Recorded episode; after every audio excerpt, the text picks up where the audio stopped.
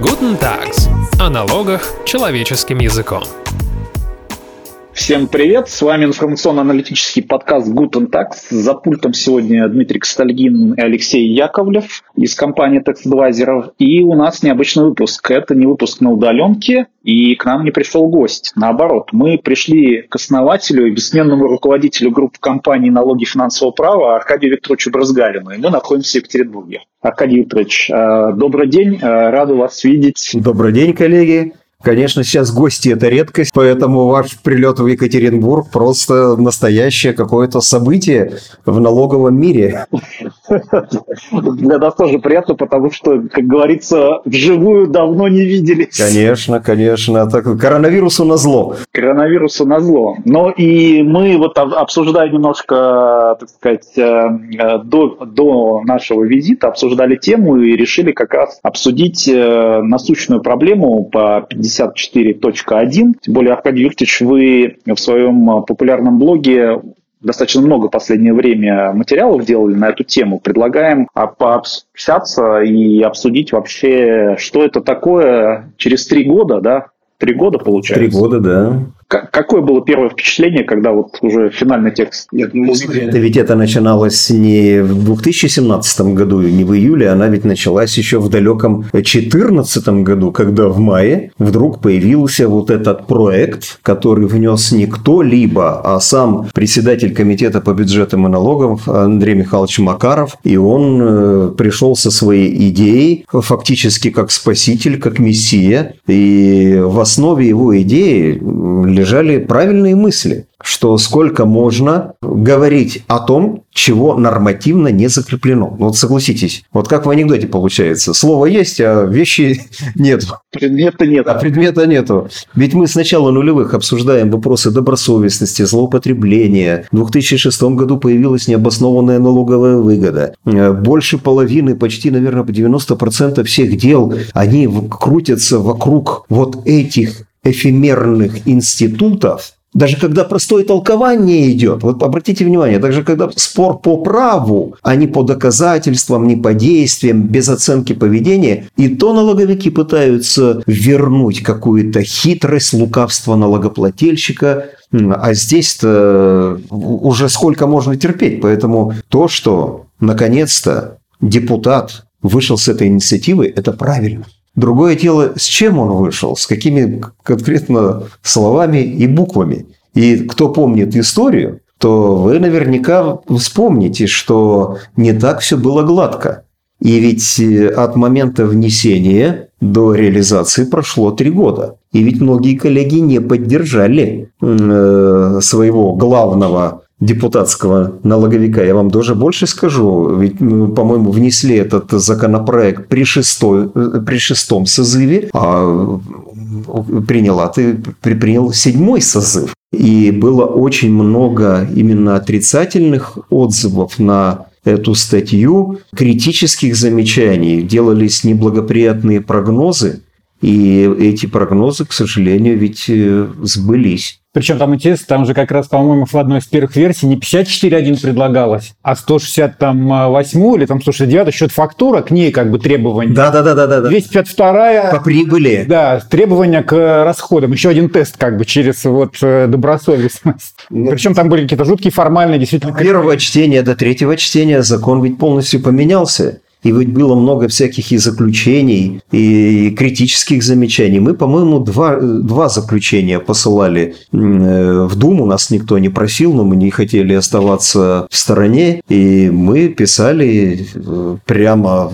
такие бумаги, в которых указывали, что если мы говорим о добросовестности, то это слово надо сразу на на называть. Ну почему в гражданском праве используется, почему бы и в налогах не перенять? Э, мы предлагали, чтобы добросовестность прозвучала как универсальная категория, а не однобокая для налогоплательщика. Вот. Ну и, знаете, вот прошло три года, и практика-то что показала? Что когда идея до конца не обдумана, когда она берется схоластически, в отрыве от жизни, когда она берется внесистемно, ну и получается вот достаточно какая-то непонятная вещь. Вот. Вы мне задали вопрос, какая была первая реакция? Моя первая реакция была, а, а что, собственно, случилось-то? А случилось Из-за чего? из-за Шум-то чего? из-за чего? Что все прямо м, начали горланить, сколько было публикаций, ком- комментариев. Налоговая аж э, два письма одно за другим прямо дуплетом э, выпустила. Э, Семинары, вебинары. Мне тоже задавали этот вопрос, я тоже включал э, эту тему в свои корпоративные выступления. Нас многие клиенты вот так приглашают, мы там общаемся с бухгалтерией, с юристами. Вот, я сразу сказал, что, коллеги, это не, вот не изменится вообще ничего. Вот уверяю вас. Потому что эта статья не поймешь о чем. Если говорить в пользу налогоплательщика, она или не в пользу, вот, вот такой вопрос. Ну, конечно, там есть нормы, они в пользу налогоплательщика. Но э, вот давайте я вам такую аналогию э, проведу, может, грубую. Сейчас, вот представьте, ходят полиция и всех бьет палками. Про палку нигде не написано. Но вот она бьет. Вот есть какая-то инструкция, и вдруг в законе полиции вводится термин спецсредство номер один или дубинка. И все, о, у нас жизнь поменялась, раньше били палками, сейчас бьют дубинками. А что, то же самое же. Поэтому, если говорить в, пользу налогоплательщика она или не в пользу, конечно, не в пользу. Потому что вводятся ограничения, и они вводятся сразу же на уровне налогового кодекса. Конечно, это лучше, чем раньше была какая-то доктрина, 53-е постановление. Постановление пленума о налоговых спорах, в которой не было ни одной ссылки на налоговый кодекс. Вот у нас сейчас так вот судопроизводство осуществляется. Вот. Ну и то, что говорил э, э, Макаров при принятии этого кодекса, речь-то сохранилась. И недавно где-то в, те- в телеграм-канале эту цитату прямо разместили наши другие московские коллеги. Вот. И это очень показательно, что он говорил, что все, новая жизнь пришла, новая заря, новое эхо, новое солнце встало над Россией. Меняется взаимоотношение между налогоплательщиком и налоговым органом. Ну, понятно, что Ан- Андрей Михайлович при всех его заслугах, он просто уже потерял, мне кажется, связь с землей. Он уже рассуждает какими-то своими высшими политическими э, категориями. Может быть, это судьба любого депутата, кто долго занимается законотворческой работой. Это может... Я не хочу сказать, что это критика, но это просто констатация факта. Вот или помните его знаменитую фразу, что против принятия закона только налоговые консультанты, потому что они останутся без работы. Спасибо кормильцам. До, до того примитивный аргумент, до того какой-то вот беспомощный, какой-то смешной, ну и вот мы смотрим, три года уже налоговые консультанты зарабатывают на этой статье, грубо говоря.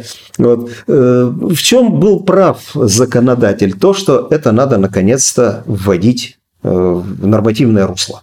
Непорядок это, это неправильно, когда важнейшие категории права решаются через судебные доктрины. Судебные доктрины, они могут только дополнять законодателя, но никак его подменять и заменять и вообще отодвигать. А с 54-й вот так вот и получилось. Вот это типичный пример внесистемной работы нашего за- законодателя. Потому что мне казалось, что это, э, я прямо об этом говорю, это была первая ласточка, первая попытка, первый эксперимент, первый шаг. За ним э, должны были быть сделаны другие шаги, последующие. Уже, может быть, о конкретных формах каких-то э, злоупотреблений, о номинальных директорах, об однодневках, о дроблении, о переквалификации.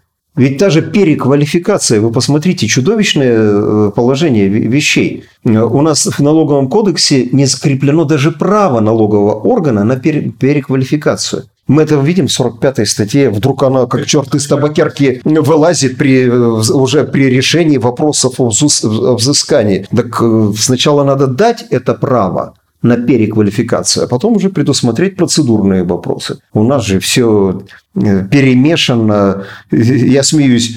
Статья об инвестиционных товариществах есть, даже глава в налоговом кодексе, а про переквалификацию, про недобросовестность одна какая-то непонятная статья номер 54.1. И все же сразу говорят, что ничего нового в этой статье нет, все это было на уровне доктрины, на уровне практики. И э, я бы ответил вот два момента, конечно, которые эта статья повлекла. Это вопрос о налоговой реконструкции. Конечно, тут надо разбираться. И абсолютно чудовищная редакция под пункта второго. Пункта второго Про реальность про тест про личное выполнение обязательств или вот как-то... Это вообще что? Персональная реальность. Это вот как это? Не просто реальность физическая, да, а прям вот чтобы... Алексей, знаете, для меня момент истины был, когда один из э, разработчиков вот этой статьи, э, не Макаров, а другой, кто принимал активное участие в разработке. Но, во всяком случае, он так себя позиционирует, и у меня нет оснований ему не доверять. Вот, мы с ним оказались практически в одной аудитории, и вышел и налоговики. Они же в 2017 году очень активно комментировали эту статью. Правда,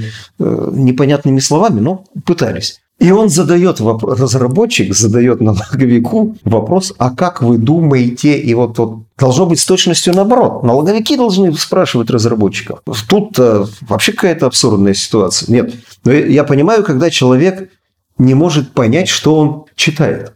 Но когда люди не понимают того, чего они пишут, это уже что-то, э, знаете, какое-то чудо- чудовищное. Поэтому статья 54, ну, есть она. Ну, что ее есть, что ее нету. Вы посмотрите судебную практику. Вот практика, мне кажется, еще первая такая, по крайней мере, волна и такое отторжение, как вы действительно правильно говорите, что вот все новое, забыли все старое, как обычно, новый мир построим, разрушим старый, новый мир воздвигнем, да, что называется, что пошло прям такое отторжение, в том числе и налоговики, что все, пленум 53 забываем, Они об этом вот пишут в журнале 20 за 20 год э, «Налоговая политика и практика». Дмитрий, это было бы правильно. И в этом есть рациональное зерно. Но только при системном подходе. Нельзя, чтобы она с бухты-барахты вдруг появилась эта статья, которая... И вдруг мы все начали жить по- по-новому. Я думаю, что могла быть глава настоящая. Я думаю, Верховный суд мог бы собрать какой-то пленум по поводу вот новых подходов которые появляются в налоговых спорах. Но я думаю, было бы самый раз объявить налоговую амнистию под эту статью. Вот тогда это действительно бы был новый мир, можно было говорить о, нов- о, новом, э, о новой эпохе и взаимоотношении между налоговыми органами и налогоплательщиками. Вот, но ничего этого же не произошло. Все, э, вообще все споры сначала по поводу этой статьи свалились по, по, э, сроку ее действия, по действию во времени. И до сих пор, кстати, эти споры продолжаются, но Отдельная тема. наверное, Да, внутри но- этой темы. это уже, я уже говорю об этом да- давно пора забыть, потому что все уже, время вперед Как движется. футбольный эпизод заиграли. Да, да. Вот, поэтому, если бы вот это было обстроено так, то это было бы шикарно. А в результате вот мы появили, мы получили какую-то статью. И вот я не случайно ссылаюсь на судебную практику. Э, Судьи ссылки на 54-ю, они или отвергают, или игнорируют. Или наоборот, когда им надо, они ее до кучи и используют. Можно, конечно, без нее, ну, давайте и, и 54 точка раз она уже действует, один, на да. момент принятия Ну, девать-то ее куда? Ну, живет, пускай, давайте ссылать. Знаете, вот э, первый год, когда действовала эта статья, я говорил своим клиентам, э, бухгалтерам, юристам, не изменится ничего. Не смотрите на эту статью.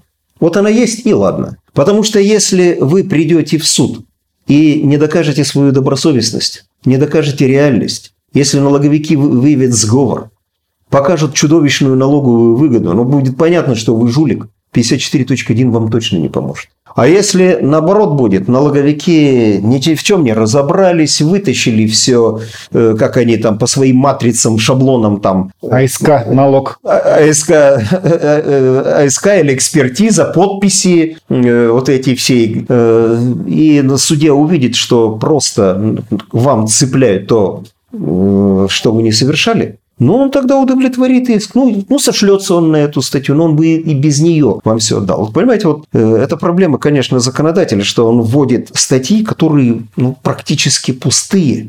Они не имеют конкретного содержания, и они ни на что не влияют. Вот. Ну, э, понятно, даже опять прозвучало это слово. Вот мы очень активно все обсуждаем. Даже вот налоговая реконструкция. В свете даже Кузбасс, консерв молоко, вот появилась буквально 9 июля. Мотивировочная часть, кстати, очень хорошо прописана, прямо по канонам. Вот, но при чем тут 54.1? Там нет ничего про реконструкцию, как нет ничего и в налоговом кодексе. Ну, согла- согласитесь, это же как было вот с, с этого Камский жбик. Вот пошло вот это дело от 3 июля э, 2012 года, когда э, было сказано, да, президиума Высшего арбитражного суда. Но Другое дело, что налоговики этим пытались воспользоваться. Но, кстати, обратите внимание, если взять вот их поведение в динамике, ведь они начали очень агрессивно эту статью и применять, и прямо на своих всех конференциях, вебинарах, семинарах они прямо говорили, все, мы сейчас, понимаете, они использовали эту статью как казус белли, повод основания для войны, как начало ведения военных действий. Но потом риторика смягчилась, я не знаю почему, я уже там не знаток всяких политических вещей. Потом ведь они заговорили по-другому. Они стали говорить, что это не просто статья, которой мы выкосим всех недобросовестных налогоплательщиков. Знаете, как система ГРАН.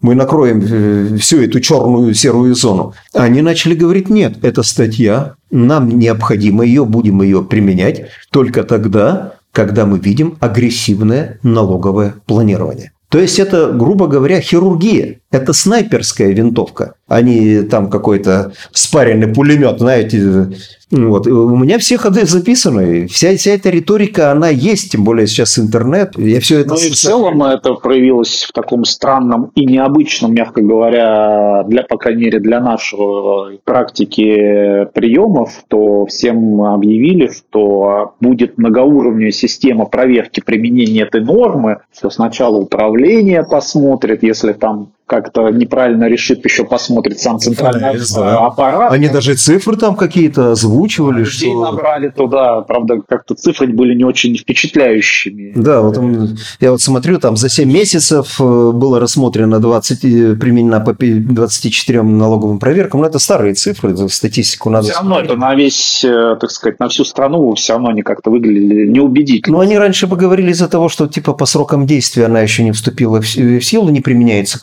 проверкам, назначенным после там, 19 августа 2017 года. А помнишь, Дим, мы были на одной конференции вместе, где представитель ФНС, э, контрольного управления, говорил, что да, есть указание ФНС всем инспекциям отправлять материалы, и есть в инспекциях такая тенденция, что не писать 54.1 в акте, не упоминать ее, дабы, опять же, не, э, чтобы материалы не попадали под вот этот многоступенчатый контроль. И даже если суды да, где-то вдруг при отсутствии в решении в акте упоминали 54.1, налоговая обжаловала, просила убрать из мотивировки. Ну так вот я еще и говорю, что статья непонятная, какого содержания, каково ее... Ничего не поменялось. Место и роль ее непонятно. Вот ее не было, и вдруг она появилась. Завтра ее уберут. Что изменится? Ничего. Э, это вот до того неудачный момент э, и вот способ правового регулирования. Вот, ну, э, мы фактически норму оставили на откуп политики и практики. Но такого, наверное, нельзя делать. Все-таки любая норма должна иметь конкретное содержание, чтобы человек, который прочитает, даже неискушенный, он понял, какого поведения от него ждут э, государственные органы, как ему следует вести себя – вот. Даже, я думаю, если взяли бы 53-е постановление, там что-то, слова бы переставили. И... Кстати, были предложения, но возьмите там, скопируйте. Это первый момент. Второй момент. Зачем понадобилось убирать слово «налоговая выгода»? Ну, появилась она. Она уже применялась с 2006 года. Ну, пускай бы оставалась. Глядишь, э, где-то это, этот институт, это не категория, а институт, он получил бы свое дальнейшее развитие и в науке, и, в дальнейшем в практике нет, мы опять вот ввели слово «искажение». Вот вы меня тоже вот спрашиваете. Странный такой термин, который, в общем-то, присутствует, когда у нас вполне правомерное поведение в простой статье 54, да, искажение исчисления налоговой базы. Да, вот 54 вроде. И видите, ведь э, по названию статью пределы. То есть, оказывается, есть эти пределы, но они нигде толком не очерчены. И мы спрашиваем, а где заканчиваются эти пределы? А когда начинается искажение? А что такое искажение? И вот, э, ну, это когда, наверное, реальность не совпадает э, со своим отражением в документации, опять же, в квалификации, но искажение хозяйственной жизни. Что такое хозяйственная жизнь? И мы вот начинаем ходить вот по кругу вот этих непонятных слов. В этом смысле получается, э, что даже иногда налоговики по-разному искажения. Был интересный кейс на северо-западе, где один завод, он, скажем так, притворялся, оформляя первичку, что он производит неподакцизное топливо. Угу. А налоговики сказали, ну, провели экспертизу, сказали, ну, это же подакцизное, в общем, это дизель, условно говоря. Но тогда, э, если вот э, такой пример посмотреть, они обычно говорят, ну раз первичка кривая, ничего не было. Так почему же вы тогда начисляете в данном случае акциз? Если все неправильно, значит этого не было. Но вы же все-таки э, переквалифицируете, вы говорите, нет, это была там не вода, которая не под акцизом, условно говоря. Все-таки это был дизель, и вы начисляете ну, там приличные суммы в, в этом конкретном кейсе. Да? И действительно, вот мы пытаемся уловить этот термин, да, можно сказать, что это какой-то узкий вопрос для юристов, но проблема-то в том, что теперь термин искажения из 54.1 одно из таких негативных веяний, это всегда умысел. У нас теперь всегда автоматически следует штраф 40%. Хотя... И, кстати, такая тенденция ведь в 2017 году тоже. Помните, они издали письмо со Следственным комитетом, и мы в практике наблюдали, что они заходят с ракетом Потом, правда, как-то они отошли немножечко в сторону. Как-то огульно применять это тоже не стали. Э, почему, не знаю. Но какое-то решение было, наверное, принято. Э, ну, либо мы видим в практике, что 40 применяют на автоматически смягчающие обстоятельства, такая игра, кто знает э, все действия математические, умножить, поделить да, да. и так далее, и так далее. То есть суд, э, с другой стороны, тоже понимает в, каком-то, в какой-то момент, что и, в общем-то, 40%, когда у тебя, по крайней мере, сделка была, да, то есть мы про эти ситуации говорим. Конечно, в ситуации, когда все было воздухом, и тогда действительно вопрос даже встал, как был пленом. Почему налоговая 20% применяет? Как можно неосторожно, так сказать, принять того, чего не было никогда, это было на бумаге, да? Но это опять проблема переквалификации. Потому что если вообще ничего не было, вот формальный документооборот, это не переквалификация. Это просто недействительная сделка, ничего нет, и налоговики работают так, как хотят. А если сделка все-таки была, но она вроде была притворная, значит переквалификация есть. То есть по мнимым, по мнимым э, сделкам нет переквалификации, по притворным есть переквалификация. Вот, тоже вопрос. И по, э, если мы говорим опять про эту реконструкцию, ведь налоговики э, сделали один конкретный шаг вперед, они попытались придать статье 54.1 карательный характер. Ведь они так и говорили, сработал с однодневкой, никаких тебе вычетов, никаких тебе расходов. Это наказание. Кстати, поэтому, может быть, они 40% не применяли. Да, может быть. Совсем бы. Ну, может быть, конечно, им и так хватало. Вот. Просто вот торчит эта статья 54.1 ни с чем не связанная, ни к чему не, при, не применимая. Конечно, надо было каким-то образом э, с ней разбираться. Или, опять же, вот мы поговорили про искажение. Еще у вас был вопрос про осмотрительность. Вообще забыли про осмотрительность. Даже кто-то начал говорить, когда появилась, все, она, оказывается, не нужна. Они об этом везде говорили. Э, и на, на вот семинарах. Смотрим, и... проверяющих контрагентов не смотрим. Да, мы, мы, нам это без разницы. Да как без разницы, если осмотрительность – это тоже часть процесса на изучение твоего добросовестного поведения, злоупотребления или нет. Ну и он по звездочке-то и по красцветмету. Верховный суд наконец-то четко написал, черным по белому. Конечно, осмотрительность остается, конечно, ее надо применять. Почему бы ту же осмотрительность не внести тоже в 54.1 или в какую-то другую статью, указать пределы осмотрительности. Пускай это, это будет делаться через оценочные категории, но хотя бы люди будут понимать и видеть об, об этом, хотя бы студентам можно будет рассказывать. Источники, из которых можно черпать да, сведения. Да, да, да. И вот вы, вы же хороший вопрос задаете, э, АСК НДС-2. Если налоговики все видят, как они вообще допускают существование каких-то серых зон, где э, предварительный контроль, где предупреждение правонарушений. Если у нас налоговая сейчас цифровая платформа, так должно появиться целое направление. А то получается, что через несколько лет вдруг начинаем, мы получаем сведения из ИСК НДС о том, что якобы вот сейчас или тогда... На третьем, четвертом, пятом, да. где-то там колени по цепочке поставок у вас там разрыв, поэтому скорректируйте. Вот поэтому нельзя, нельзя так со своими налогоплательщиками государству обходиться. Вот. Может быть, законодатель пустил э, статью эту на самотек, ну или, знаете, вот судьи иногда говорят, мы посмотрим, как практика будет складываться. А кто же ее создает? Да, да, да. Мы, посмотрим. мы пока не будем делать никакие выводы, мы посмотрим, вот что, как она будет развиваться. Вот, но дорогая цена получается, потому что вот несколько лет назад Я помню, мы вели дело один к одному Кузбассом вот этот консерв молоко. И мы тогда предлагали вариант вот с этой наценкой и вот этими со, со всеми вещами. Вот. Но это было давно, и времена были суровые. Э, поэтому судьи нас слушали, кивали, но ничего не получилось. Ну и там, конечно, и клиент, э, грубо говоря, многое, что себе позволил и допустил но вот прошли, прошли годы, и получается, мы были правы. Но уже нашему клиенту никто не поможет, и все, его уже нет.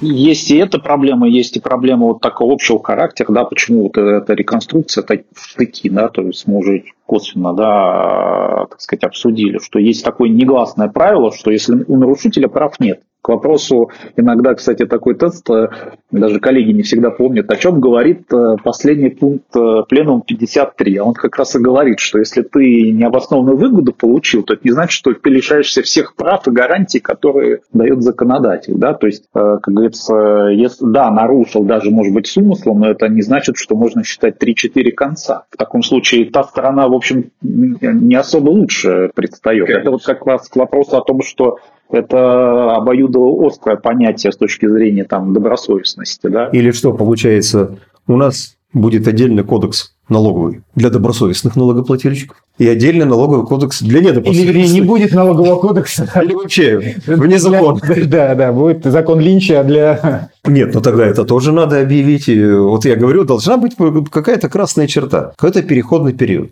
Э, по идее, здесь нет ничего предосудительного. И ведь даже и президент несколько раз озвучивал э, вот эту идею по девшеризации. Помните, как вот этот принимался, это забыл его номер, 327 ФЗ, когда прокики появились и налоговое резидентство. Вот. По идее-то он рассуждал э, правильно. Давайте жить по-новому. И мы проводим амнистию. Вот. Правда, амнистия была сделана немножко Своеобразно. своеобразно, потом продлена раз, продлена два. Дополнительное время. Второй дополнительное время. Да, так э, еще одно предупреждение, второе, третье. Я тех, не понял. Так вот, э, самый раз и по этой статье, вот тогда бы она имела большое значение. Оно бы имело какое-то и сакральное значение, и этическое значение, когда мы бы понимали, что давайте вот проведем черту, да, мы признаем, что было, э, было и с той стороны, наверное, что-то не, неправильное, и с другой стороны. Вот после этой даты мы начинаем жить по-новому. Вот как раз бы это. Спрос. И, и спрос будет по-новому. Тогда уже никакой, пощады. Ну, знаете, как э, в тюрьме, мы в тюрьме объявляем амнистию. Даем всем 10 минут, кто, сбеж... кто успел, тот сбежал. А кто не успел сбежать, мы того расстреляем. примерно, примерно такое же. Вот, но хотя бы в этом была логика. А так появляется какая-то статья, которая сама по себе ничего не значит, но налоговые органы пытаются сделать маленькую революцию.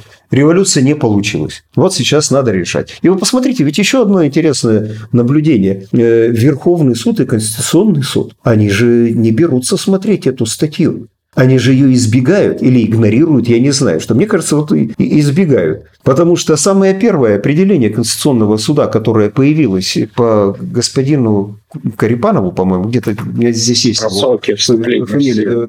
Потом оно было еще в Конституционном суде, но дело-то первоначально пришло в Верховный суд. Был отказ. Вообще нет, мы не будем это пересматривать, и 54-ю не, не стали слушать. И потом уже Конституционный суд, но он рассматривал другие вопросы. По сроку действия, как-то вот он там витиевато э, сказал. А по-хорошему, вот так вот, э, если логично рассуждать, после появления 54.1 Верховный суд должен бы собрать какую-то конференцию научную, и по итогам этой конференции издать не только сборник научных трудов или там тезисов, докладов, но и издать э, какое-то свое разъяснение по поводу 163-го э, федерального закона, или внести поправки 53-е постановление Пленума, изложив его или в новой редакции, или отменив как-то там какие-то э, пункты, подпункты. Вот, а не сделано ничего. Ну так, устранились. Да, вот как-то вот... э, Или тоже не знают, вот где, где же все-таки провести границу или действительно расставить какие-то Или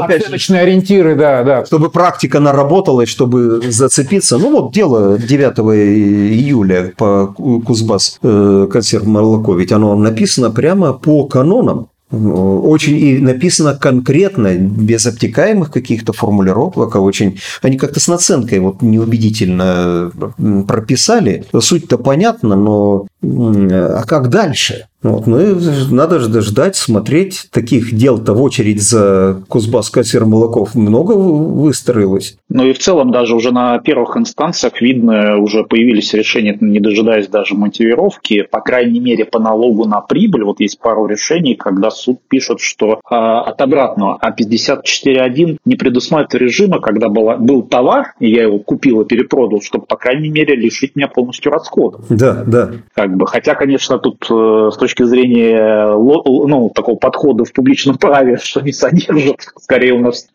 все наоборот, она должна была бы прямо предусматривать, но опять же, в любом случае здесь вот тоже получается такое давление. С одной стороны, все понимают, что это несправедливо, но, скажем так, разумный и налоговик, и налогоплательщик понимают, что если товар был лишать полностью, это значит, либо это какая-то санкция, да, но, в общем, это не совсем, наверное... Либо что за налоги тогда? Какие-то особые налоги мы берем в этом случае? С выручки налог или там, да, налог с продаж мы тогда Мы же с вами общаемся с налогоплательщиками. Вы посмотрите реакцию нормальных людей. Хотя мы юристы, мы допускаем как-то там абстрактные какие-то вещи. Вот. А э, сидит э, перед тобой генеральный директор, и он говорит, я вообще не... Это чудовищно. Почему я не могу взять расходы? Если я что-то неправильно оформил, какие-то документы, накажите меня за неправильное оформление. Но как у меня появилось это сырье?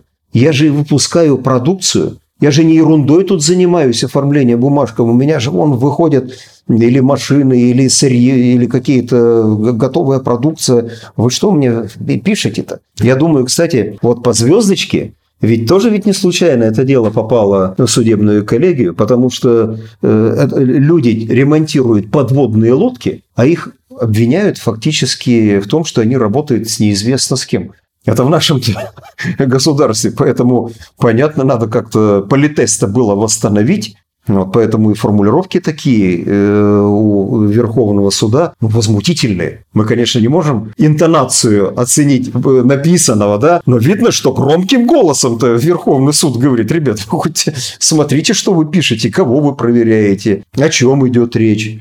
А, кстати, вот э, по звездочке интересно, как раз очень подробно расписано про осмотрительности. Если Да, да, да, впервые они так вот прямо расписали, наверное, э, с, с- как Сахима, помните, первое это дело про осмотрительность, где они писали про репутацию. Это наше дело было из Свердловской области.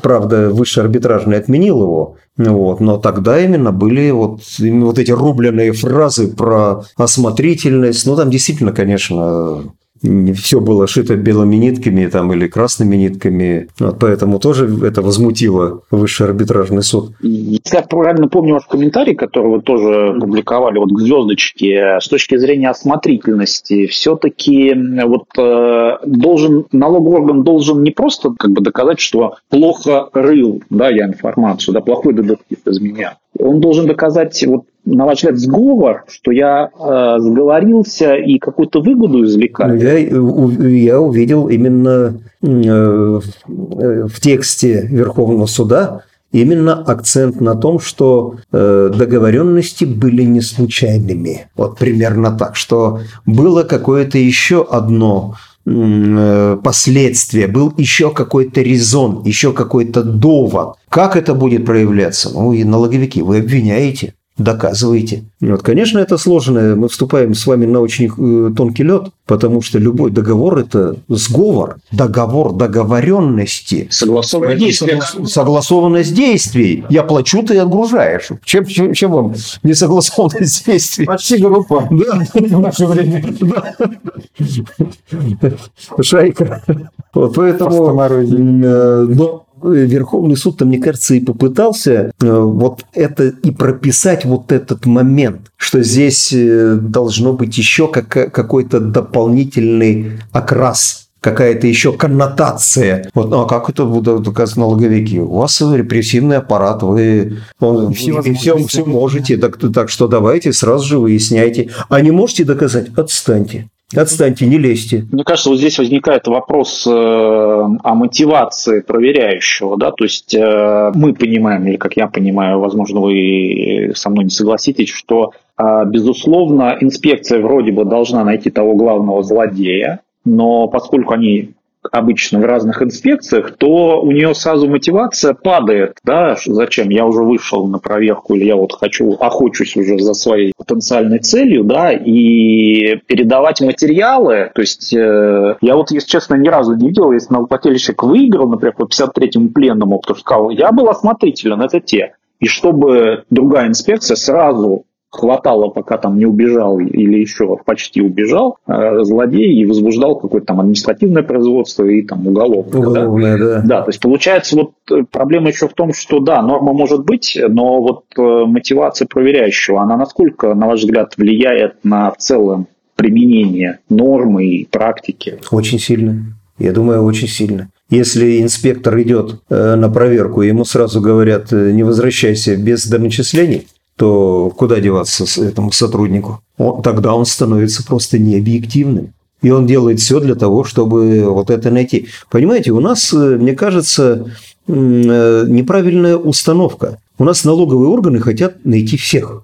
И в результате они и правых, и виноватых, э, знаете, как э, знаменитое изречение, там, берешь кольт и стреляй налево и направо, а Господь э, распорядится, кого в рай, кого в ад. Раз, мне кажется, это компетенция налоговых органов разбираться и смотреть, кто действительно там чернее ночи химичит, а у кого в цепочке из там, производства из 10 поставщиков, или когда у меня, возьмите любое машинопроизводительное предприятие, там несколько сотен э, поставщиков всяких комплектующих проводов, механизмов, приборов, краски, как их всех отследишь? А они вот начинают за это заряжены, они, знаете, берут свою матрицу, и все, это именно установка, это именно мотивация. Если бы мотивация, установка была другая, находить ярко выраженные полукриминальные э, схемы, которые помогли повлечь за собой и уголовную ответственность, и подключение правоохранителей, тут же уже и силовой блок должен подключаться. Но такого нет.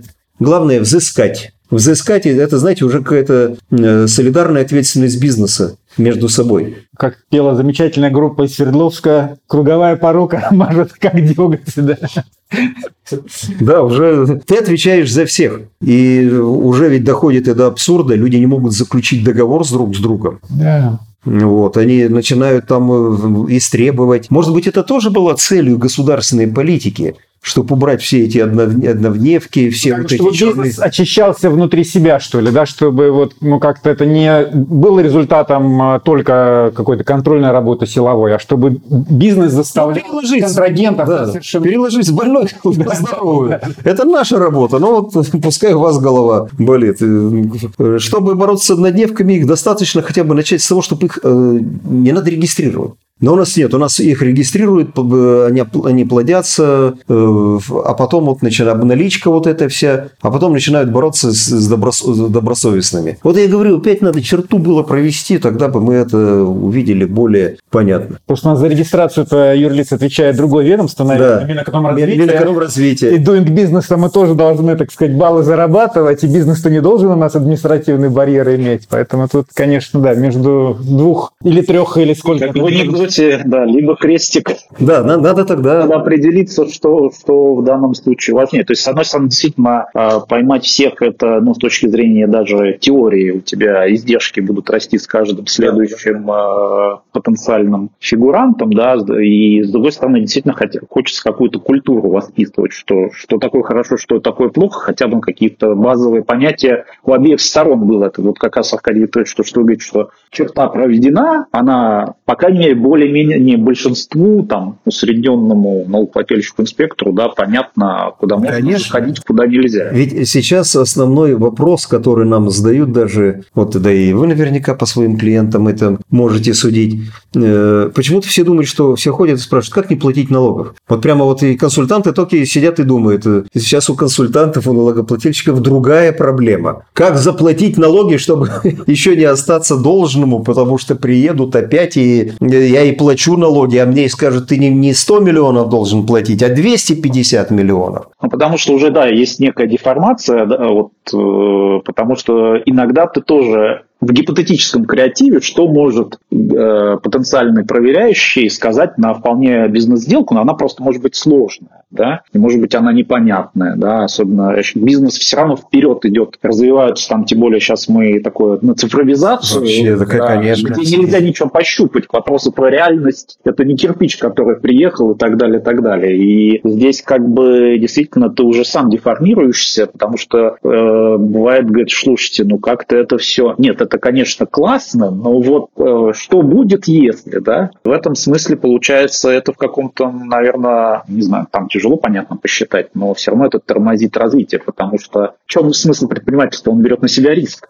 Да, И да, да. в чем это ресурс? Потому что это люди, так сказать, со своим животом а, отвечают по большому счету. Как, а, как мы видим, неплохо отвечают, если дело касается именно доначисления налогов. Да? И, и здесь вот такая, да, клубок, клубок проблем. С другой стороны, наверное, вот Аркадий Викторович, что вы приводили пример про дефшеризацию, вот у меня субъективно это, э, мне показалось, когда вот сейчас можно посмотреть, что действительно из того, что сказали, ребята, там с 15 года заканчиваем. Вменяемый бизнес начал пристраиваться. Да, он где-то не успел там по разным каким-то э, причинам, согласен. причинам, но он как бы Посыл дошел до всех, все поняли. Все. Это раньше было, э, бог с ним. Все, сейчас мы будем жить по-новому. Но так ведь я думаю, там произошли очень большие сдвиги. Вот в этой всей сфере офшорной, и не офшорной, зарубежной недвижимости, активов, бизнесов. И сдвиги именно те, на которые рассчитывало государство. И бизнес-то особо не сопротивлялся. Он понимал, что этот бардак надо как-то заканчивать в конце концов. Ну, тут получается, что мы где-то, мы, Россия, в целом в русле такой мировой тенденции. Мы, хотя на остальной мир сейчас смотрим, ну, как бы так, да, по-разному, да, и критически иногда. Но, тем не менее, это общая тенденция в мире, да, выход из тени, официальное подтверждение всех там операций, содержание форма, соответствие, там, прозрачность, транспарентность, как сейчас говорят. Ну и у нас ведь новая, э, новая конституция. Вот как раз бы под э, и 54 и все это можно как раз вот эту амнистию и организовать. И процент был бы больше. И тогда. процент был бы больше, конечно. А, Завершая, на ваш взгляд, вот э, по текущей тенденции, там, если узко, э, куда может пойти сейчас практика, и пойдет ли она вообще куда-то, или будет вот такое, скажем так, болотце, да, ни, ни туда, ни сюда. Ваш, э, понимаю, что прогнозы дело неблагодарное. да. Маятник, если качнется, в Да, другую ну, сторону. Коллеги, я уже сказал, что это вот типичная ситуация, когда применение нормы зависит от политики. Вот один к одному. Э, Я думаю, это будет м, болото долго-долго. Вот если никаких мер не будет предпринято, это все так и будет. Тудой, сюдой, туда пошло, сюда пошло. Вот и будем мы с вами собираться, подкасты писать, публикации в блогах, э, э, обмениваться, там, пикировать друг друга какими-то доводами аргументами. Мне кажется, прогноз должен быть такой. Или законодатель должен продолжить свою работу, но это почему-то, мне кажется, вряд ли. Вот что-то пока не вижу никаких оснований. Ну, может, кто-то послушает нас и согласится. Или свое слово должен сказать Верховный или Конституционный суд. Судя по нынешней ситуации, я думаю, Верховный, чем Конституционный, потому что Конституционный сейчас находится в стадии изменений после поправок в Конституцию. Вот у них там сейчас объективно э, свои какие-то, да, да. Вот, поэтому брать на себя что-то глобальное, а анализ и конституционно-правовая оценка 54.1 – это именно глобальный анализ, но, может, у них просто ресурсов пока не хватит. Хотя, почему бы и нет. А вот что касается Верховного суда, то он ближе всего к этому. И он ведь видит уже, что все, подпирает уже. Вода-то подош- подошла, хватит уже игнорировать. Ну, может быть, уже как раз дело звездочки, как раз Цветмета. И как раз Цветмета, Говорят, да. что он действительно, ну, по крайней мере, обратил внимание на эту в целом проблему. Не будем там сроки делить, 53 пленум, 54 один, неважно. Да, и не будем говорить, когда это произойдет в конце года, в начале следующего года. Но вы посмотрите, интонации-то ведь меняются. И интонации верхов, практики Верховного суда, они все ближе к тому, что надо доставать 54.1 и с ней как-то разбираться. Пока Верховный суд и законодатель не э, скажут свое слово, никаких изменений не будет. Так и будет. Налоговики одно, мы им другое, суды третье, и, и все. Там что-нибудь еще будет придумано, кроме налоговой реконструкции. Ведь уже 54.1 подробление подтягивают очень м, хорошо. Активно, да. очень Да, активно. я уж там говорю, видно, ну, вот номиналы, переквалификация, вот дробление как- как-то. Ну Вот, конечно, надо, чтобы э, нельзя недооценивать закон. Я все-таки представитель старой школы, когда закон – это главное. Закон не может быть и подменен судебной практикой, и вот этими судебными прец- прец- прецедентами, доктринами. Надо танцевать всегда от закона. Потому что закон – это то первое, что определяет ну, нашу вот цивилизацию, наше общество. Здесь я продолжатель и последователь идей Сергея Сергеевича Алексеева, нашего земляка, вот, на, в родном городе которого вы находитесь. Вот приехали бы вы в другое время, я бы, конечно, вас сводил. э, И надеюсь, что свожу в музей Сергея Сергеевича. У нас в городе открыт ему э, настоящий музей имени юриста. Вот. и- Какой-нибудь выпуск подкаста через какое-то время посвятить. Да, да, да, да. Ничего невозможного нет.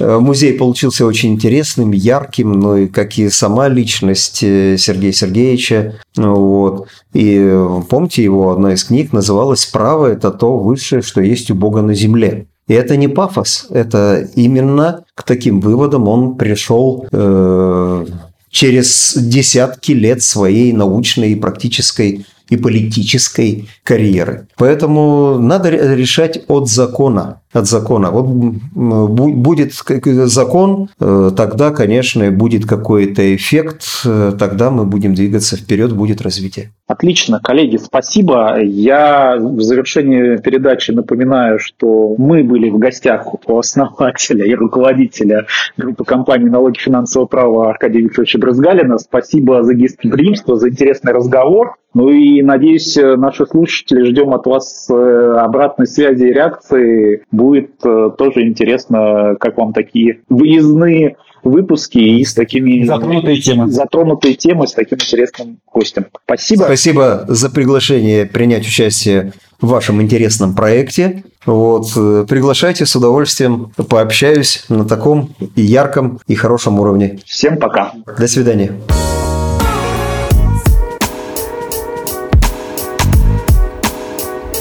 Guten Tags. О налогах человеческим языком.